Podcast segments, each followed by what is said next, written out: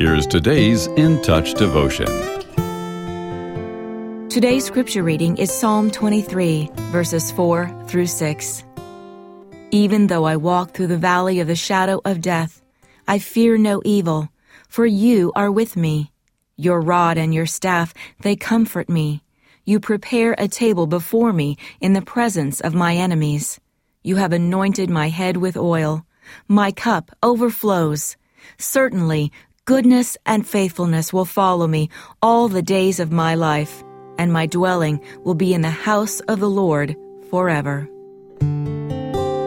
In Psalm 23, feasting is portrayed as a form of trust amid adversity. Imagine the courage it would take to sit down at a banquet with a horde of angry enemies surrounding you. Yet this is God's invitation to those of us who are believers in every struggle and trial.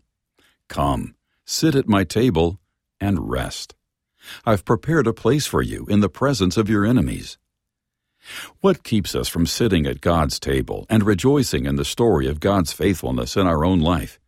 Three obstacles come to mind striving, discontentment, and deception. Striving is the internalized sense that we must always keep moving forward in pursuit of success, money, and acclaim. We think more is always better, and rest is for the weak. This inability to slow down and appreciate God's gifts breeds a profound sense of unfulfillment, making joy and peace elusive. The world's competitive striving and restless dissatisfaction are fueled by Satan's most ancient and insidious deception. My way is better than God's way. But when we feast, we declare that God's way of gratitude, rest, and simplicity is better than the world's deceived way of striving and discontentment. We feast to challenge the enemy's lies.